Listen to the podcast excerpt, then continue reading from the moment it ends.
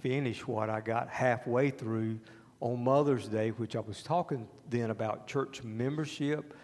And I think the emphasis of uh, what we talked about in that, uh, in that session on uh, Mother's Day evening was basically just to try to lay out uh, before you the biblical evidence that there really should be uh, a church membership and an identified body of people who are, uh, quote, members of a local church.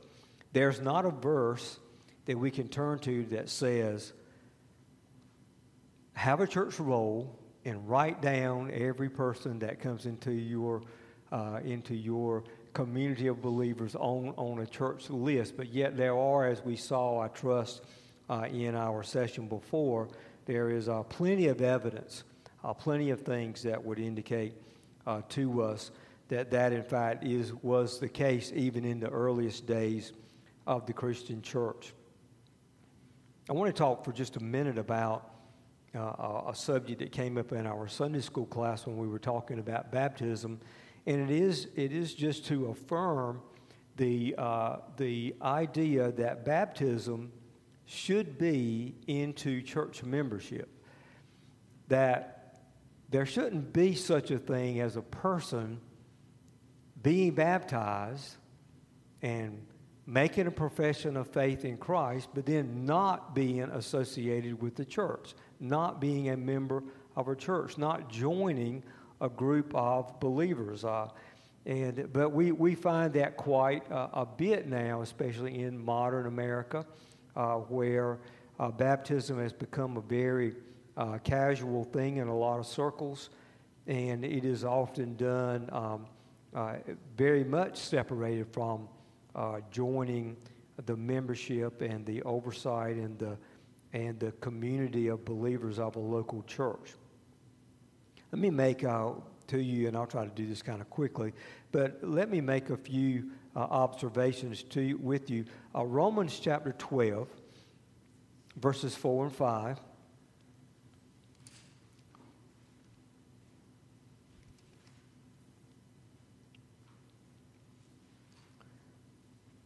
Says this For as in one body we have many members, and the members do not all have the same function, so we, though many, are one body in Christ, and individually members one of another. Now, I would suggest to you that uh, ver- verses like this verse, uh, Romans 12, 4 and 5, are indicating to us that there's no such thing as an individual Christian that is divorced from other believers. It's very clear at the end of verse 5. It says, individually, we are members one of another. That the body has many members, and then we individually are members one uh, of another. And it is the anothers that we see all through the New Testament that just cry out to us that every Christian should be joined to a local uh, body of believers. Look over at 1 Corinthians 12 for a second. 1 Corinthians 12.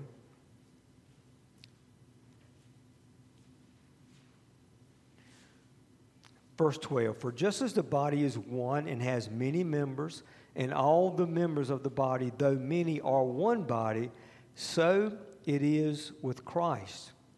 For in one spirit we were all baptized into one body Jews or Greeks, slaves or free, and all were made to drink of one spirit. And so here, uh, Paul is telling us again very plainly that there's one body, there's many members, and that all of the members of the body, though they are many and they're individual people, and there's multitudes of us, we are in fact one body, and that that is the way it is with Christ. Just like our real body has many parts and members, so it is with the church of Jesus Christ as well. Over in verse 19, we read, If all were a single member, where would the body be? And so I think that asks the question that uh, should be asked in regard to this question about baptism into church membership or even just salvation into church membership because that's a very uh, that's a very direct question. If all were a single member, where would the body be?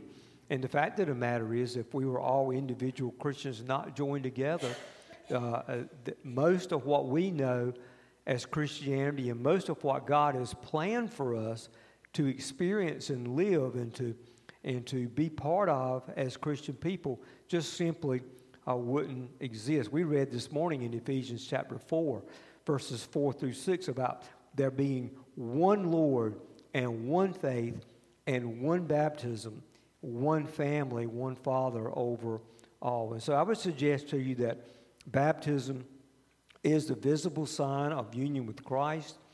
And to become a visible Christian through baptism is to become a visible member of the body of Christ as well. I would suggest to you that the Great Commission requires this. If you would turn with me to Acts 6, I'm just going to remind you of what the Great Commission says. It says, Go into uh, all the nations and make disciples and baptize them. Baptizing those who believe and make them to be disciples. Now, in Acts 6, I just want to draw your attention to how the word disciple is used. The Great Commission go make disciples, go baptize them. The, but the disciples are, are identified here as people who are members of Christ's church. Here in uh, Acts chapter 6, look at verse 1. Now, in these days, when the disciples were increasing in number, a complaint by the Hellenistic the Hellenists rose against the Hebrews because their widows were being neglected in the daily distribution. And the twelve summoned the full number of the disciples and said, It is not right that we should give up preaching the word of God to serve tables. And so, if you'll just notice in these verses, a couple things are happening. In those days, the disciples, the members of the church there in Jerusalem, were increasing in number. And then when the, when the apostles want to, uh, want to address the issue of of, uh, uh, of this practical matter of needing to deal with the widows and their needs uh, and to relieve themselves of that task because they needed to devote them, themselves to, uh, to the Word of God and to prayer, they called the full number of the disciples uh, to them. We see it in verse 7 as well. And the Word of God continued to increase. And the number of the disciples multiplied greatly in Jerusalem, and a great many of the priests became obedient to the faith. And so these people are becoming members of the church there in Jerusalem. I cite those verses just by way of example. The word disciple is used in this way 28 times in the book of Acts. Baptism as a church ordinance requires it. Baptists rightly insist that only the church and its authorized representatives have a right to baptize. Baptism is a ordinance of the visible church, and thus, as an ordinance under the authority of the church, it is inconsistent and illogical to bestow a church ordinance on those who are not, by this ordinance, made members of the church. It is a church thing, it is a local a group of believers thing that's going on when we have baptism. So uh, it would be inconsistent with that to baptize people, and yet at the same time that we exercise this ordinance as a church, that it doesn't bring those people to uh, be part of the church of Christ, the local visible church of Christ. Now, the, did I hear somebody say something? It is okay if anyone wants to ask a question. Okay. In the same way, the Lord's table requires it. Look at 1 Corinthians 10.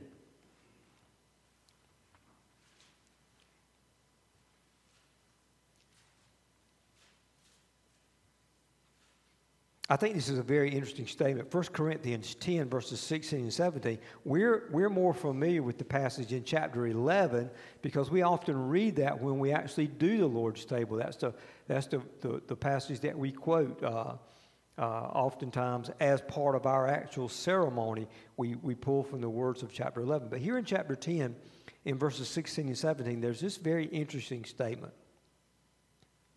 The cup of blessing that we bless is, is it not a participation in the blood of Christ? The bread that we break, is it not a participation in the body of Christ? Because there is one bread, we who are many are one body, for we all partake of the one bread. Now, he's saying something here very similar to what was said when, when we read, All are baptized into one body. Here, what he's saying is, is that there's this one cup and this one bread that we partake of. And when we partake of this one bread, we are identifying uh, ourselves with the fact that we are part of this one body. And that one body, of course, is the church of Jesus Christ. We're not the Lone Ranger by ourselves out in the world. The Lord's Supper, as a church ordinance, uh, is for members, that is, members of the church and members of the body of the Lord Jesus Christ. The New Testament assumes everywhere that all Christians are baptized and that they are all church members. The, the New Testament recognizes no class of Christians consisting of baptized non church members. That kind of person is never addressed in the New Testament. To disconnect baptism from church membership is to create a class of Christians who are baptized but not church members that are never addressed, never even contemplated in the New Testament. Always, it is assumed that we are all baptized. And the language of that is throughout the New Testament. It is also a fact that we are always spoken of in the New Testament as all being members of one another. Hebrews 13 17, just for example. When I say it's assumed, when we read a verse like this, Hebrews 13 17, it says, Obey your leaders and submit to them, for they are keeping watch over your souls as those who will have to give an account. The assumption here, the writer of Hebrews just assumes that every reader, reader has leaders and is under their authority, and that the elders are accountable for them. It, there's, no, uh, there's no argument trying to prove that that is the underlying foundational facts. It's just assumed that whoever is reading this letter, whoever is in the church there, whoever's in the Christian community there, uh, are members, in fact, that have leaders, uh, they are subject to authority, and that the elders are accountable for those people. In Acts chapter 2, in verses 41 and 42, we have this very direct uh, uh, this very uh, direct uh, order of events that I would suggest to you is normative for what we should always see. It says in uh, verse 41, Acts 2:41, so those who received his word were baptized. And there were added that day about 3,000 souls, and they devoted themselves to the apostles' teaching and fellowship and to the breaking of bread in prayers. And so what we see is we see this pattern. We see people believe, receive the word, then they're baptized, then they're added that day to the assembly of God's people, and then as part of Christ's church, as members in his church, they devote themselves to being taught and to fellowship with God's people and to uh, taking the Lord's table and to jointly praying together. And so that's the pattern that we see in the New Testament. Let me make one last point that I think is really important. Those are all kind of like an argument about that this is what we ought to do, but let me, let me tell you something uh, that I think is very practical. It is neither safe nor principled for new Christians to be allowed to be without a church home. The one baptized is by the very fact that baptism is an ordinance of initiation. In almost all cases, the one baptized is a very new Christian. Such Christians, above all others, need the care of a local church. Such Christians may, like children, be the least able to see what is both good for them and required of them. And for these reasons, local churches must insist that such Christians, when they are baptized, join themselves to the church. It is not safe for a new believer to have no church home. It is not principle for the church to baptize someone who refuses to join the community of believers in the church, and it is not principle for them to recognize such a one as a true follower and disciple of the Lord Jesus Christ. I hope that that very practical uh, idea makes, uh, makes good sense to us as uh, a local church.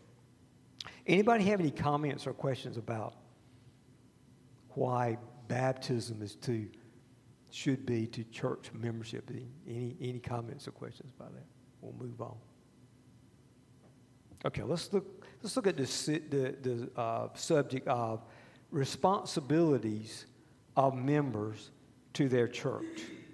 What kind of responsibilities do we have as members to the local church? So, this is kind of a shift to another subject, but still related to church membership.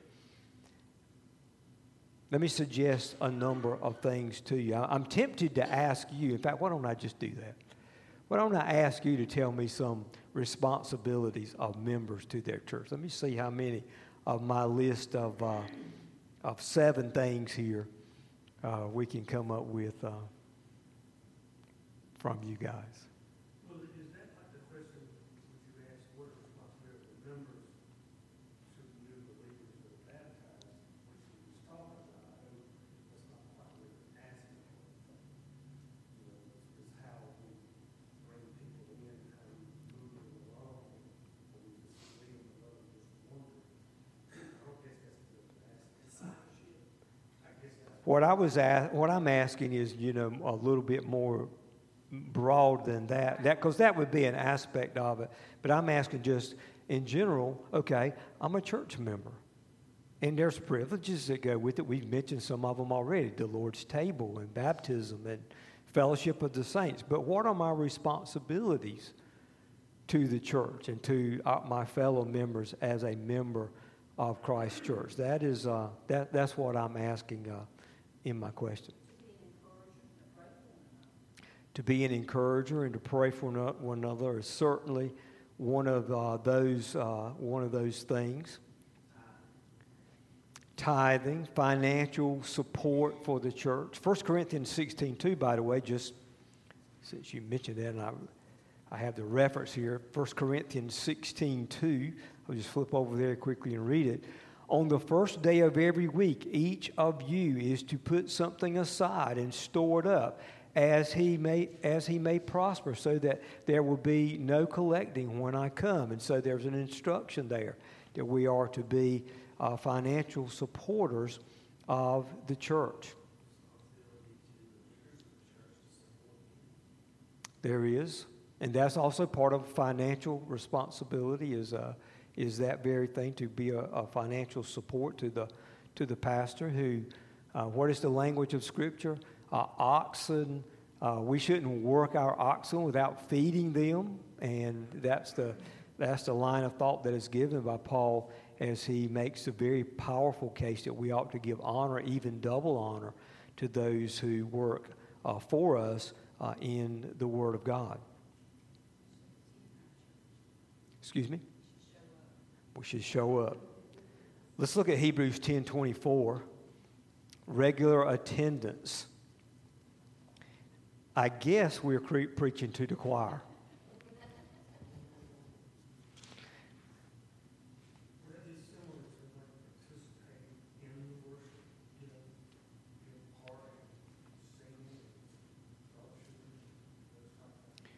Right.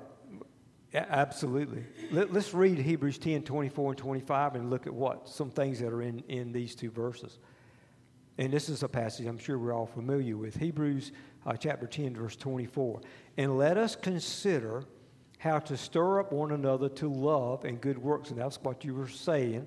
Uh, how, let us consider how to stir up one another to love and good works, not neglecting to meet together, as is the habit of some, but encouraging one another, and all the more as you see the day drawing near. And so what we're supposed to doing is we are supposed to, as we as we observe each other's life and as we live together, we are to, I'm to encourage you to do certain good works. I mean, subjects are going to come up, things are going to come up, and there's going to be opportunities, and we should encourage one another to participate and to do good works. We are to, in verse 24, also to stir up one, one another to, to love each other, to, uh, to care for one another. And we should be we should be actively engaged in trying to promote that uh, in among God's people. And then at the end of verse 25, we are to be encouraging one another. And, and how, how and why would we be encouraging one another if we don't know uh, any of the discouragements that they have? If we don't know what's going on, if we're not, if we're not, if we're not understanding and knowing them. And all of this is surrounding this statement not neglecting to meet together.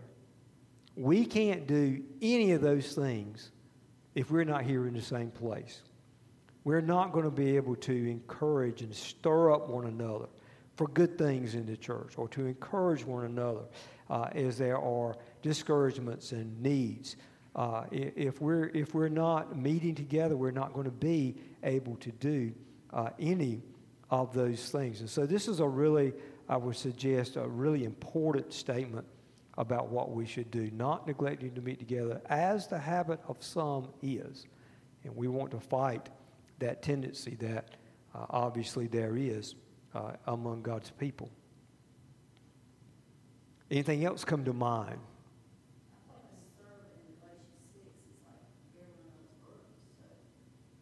We are supposed to do that. In fact, while you're speaking about Galatians, look at 5.13.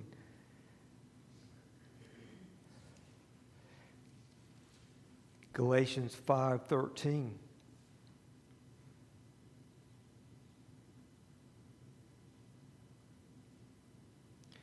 And you were called to freedom, brothers.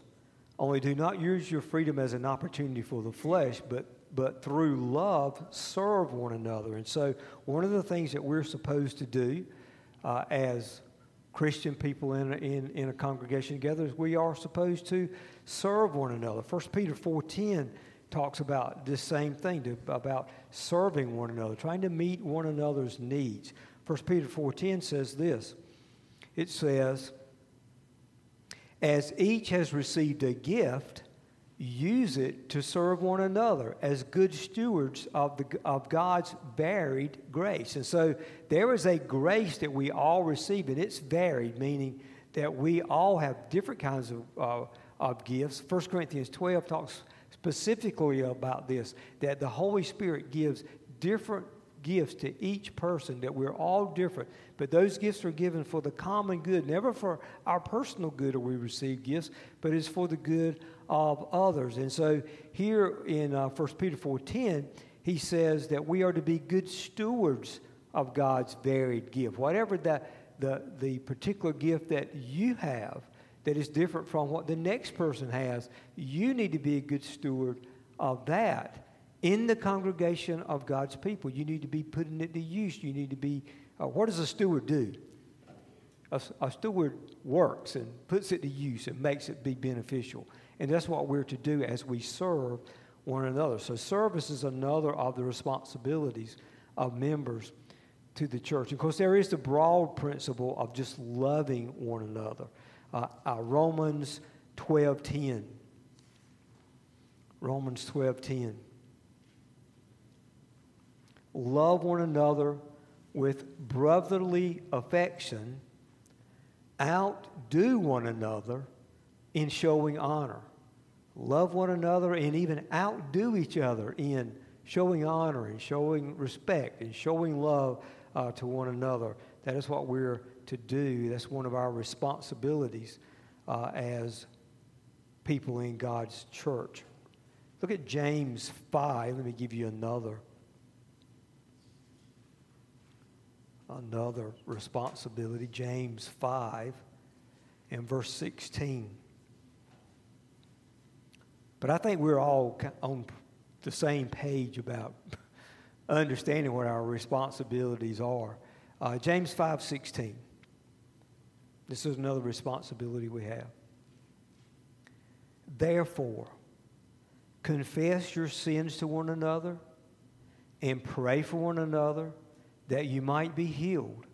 The prayer of a righteous person has great power as it is working. And so, here, one of the things that we're called to do is to confess our sins to one another and to pray for one another. Particularly here, James is calling us to pray for one another, to pray for our personal needs and our personal struggles, and to pray for ourselves when we have sickness and, and just all the things in life that, you know, that we are often talking about in, as we are, are, going into times of prayer. We're to, be, we're to be doing that, and we have a responsibility to do that for our brothers and sisters in Christ. Now, one uh, last thing that I'll mention, and of course, we, there are many others, and this is no, by, by no means an exhaustive list, but there is the whole issue of church discipline and accountability uh, in Christ Church.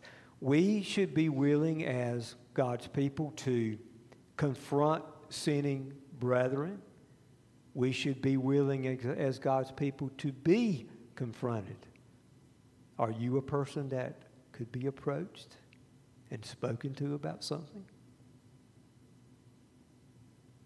That is every bit as hard as it's hard many times to be one who goes to a person and speaks to them about something. But we should be willing to confront sinning brethren and to be confronted uh, uh, with an open heart uh, by our brethren if need, if need be.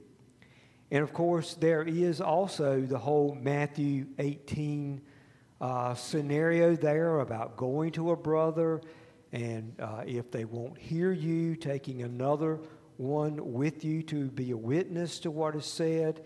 And then if that doesn't bring about resolution, uh, to bring uh, to bring that matter before the church and the whole issue of church discipline. And there's a lot of things that are involved in church discipline. Let me mention to you uh, just quickly. Let me check my time because I don't know what time it is. Oh, it's 6.50. That's okay. Let me, uh, yeah, let me just mention this and then we'll, we'll uh, kind of come to a conclusion. Church discipline. Matthew 18 and 1 Corinthians 5 are the two passages that we most often talk about. Just, let me just, I, I have biblical, I have, I have scripture references for everything I'm going to say, but let me just run through these two lists because we're, uh, because we're out of time. Uh, note the basic occasions that warrant church discipline. And these are things that we find in the scriptures.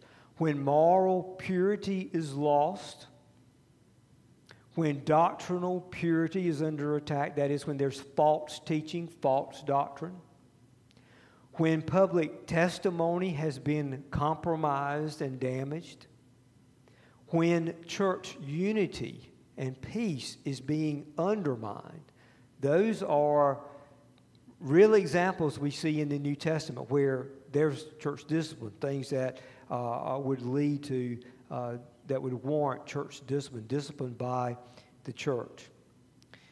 Let, let me miss, mention to you also the purposes of church discipline. It is to glorify God. It is to maintain the, the purity of the church. It is to produce faith. It is to evangelize the unsaved. It is to set examples before God's people. It is to silence false teachers. It is to restore sinning believers. It is to protect the testimony of the church. It is to deter, deter, the Lord of the church from bringing calls of discipline to the body. In other words, the whole church can come under judgment if there are legitimate causes for church discipline and we see, sit back and we don't do anything. You know what the scriptures say?